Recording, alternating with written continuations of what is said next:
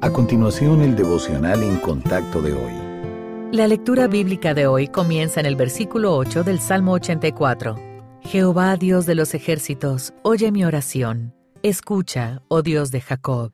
Mira, oh Dios, escudo nuestro, y pon los ojos en el rostro de tu ungido, porque mejor es un día en tus atrios que mil fuera de ellos. Escogería antes estar a la puerta de la casa de mi Dios que habitar en las moradas de maldad porque sol y escudo es Jehová Dios.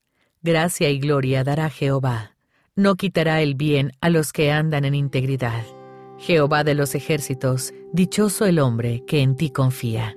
El título de la meditación devocional de hoy suena como un libro de autoayuda que promete fama, riqueza y prestigio si se siguen algunos pasos sencillos. Pero Dios define lo que es bueno en esta vida de manera muy diferente, lo cual solo se logra buscándolo a Él. Cuando hacemos del Señor nuestra prioridad absoluta, el Padre Celestial nos bendice con una relación estrecha con Él. Quienes buscan a Dios con fervor y viven en rectitud, aprenden a conocerlo y amarlo aún más. Deja de parecerles una deidad distante y se convierte en un Padre Celestial amoroso que se preocupa por ellos. Asimismo, el Padre Celestial nos da satisfacción. El vacío que hay en cada corazón solo lo puede llenar el Señor. Todos los placeres del mundo se desvanecen en comparación con la satisfacción que Él da. También Él nos da gozo. Disfrutaremos del gozo de Dios en cada circunstancia, cuando buscar al Señor sea nuestra prioridad absoluta. El sufrimiento y las dificultades no se sentirán tan devastadoras porque confiaremos en el Padre y veremos la situación desde una perspectiva bíblica.